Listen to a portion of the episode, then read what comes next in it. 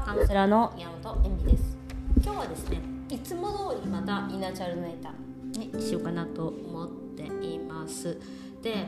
今回はですね、あのノートあかねさんという方、ちょっとスピリチュアルリーダーな、なんだろう、先生術とかやる方のノートを見て、イナチャルドについてちょっと詳しく書いてあってですね、なるほどみたいな、すごい納得したんですよ。でも今ね、あの有料記事になっちゃったんで、まあ、一応ねネタバレみたいになっちゃうかもしれないんですけど、ちょっと私なりの解釈というか、これを読みながら私がなんか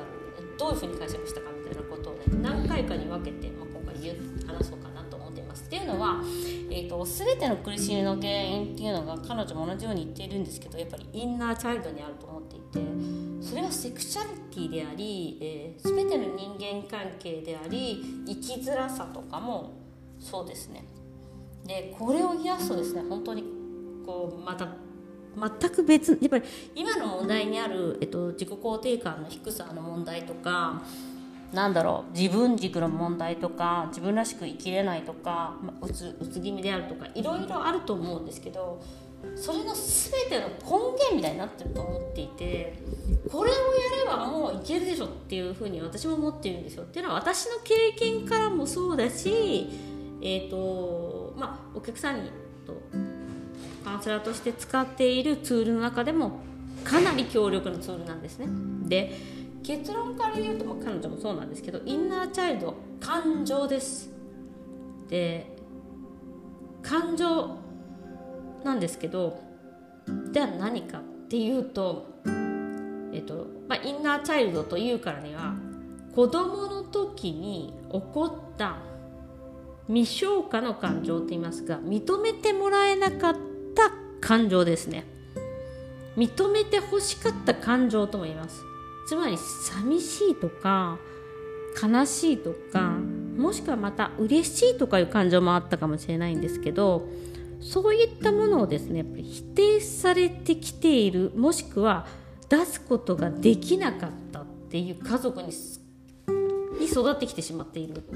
ていうことがあります。で、まあ、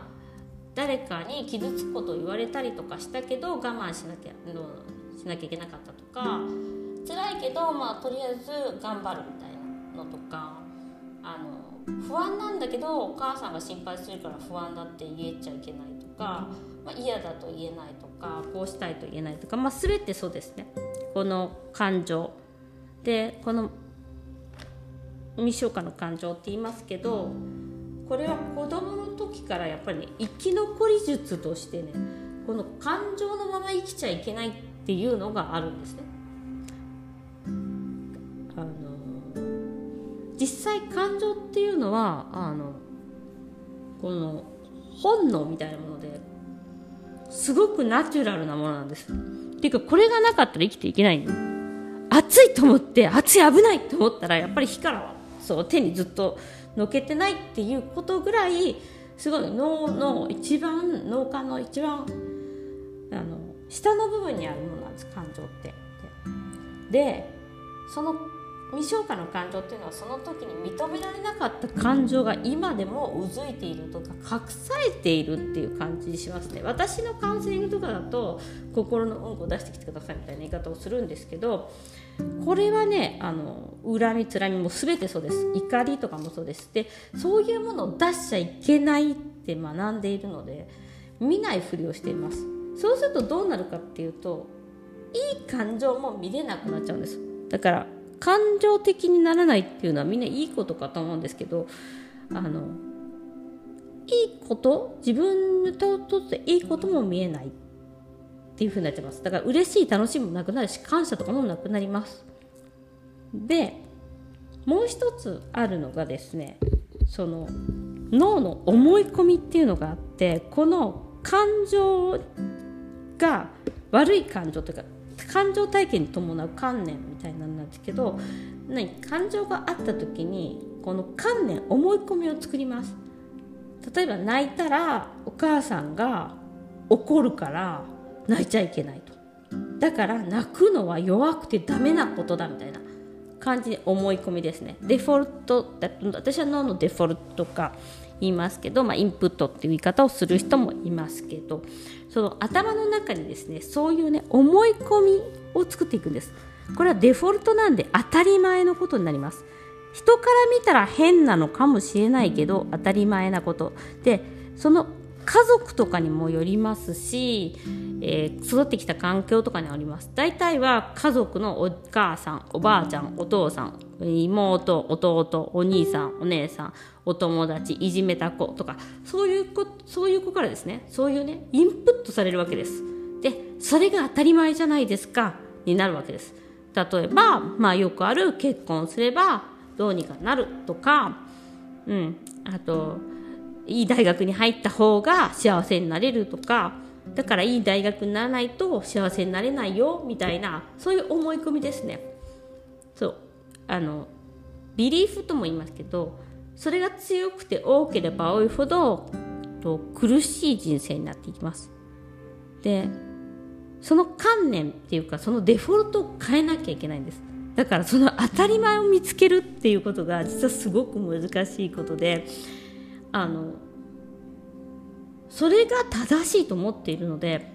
なかなか見つけるのは難しかったりもしますけど、あの感情を伴う観念なんで、えっと、自分が嫌だとかこれやっちゃいけないとかなっていることの中にいっぱいあります。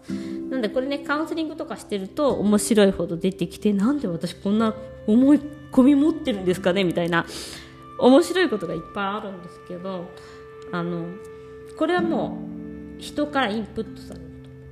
で、この思い込みのインプットを変えるっていうことが必要になります。これがね、潜在意識とかの書き換えとかも言うんですけど、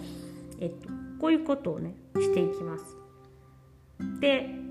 で最後に出てくるのが、その感情やそういうものを認められるようになって、そのデフォルトの書き換えをすると何ができるかっていうと、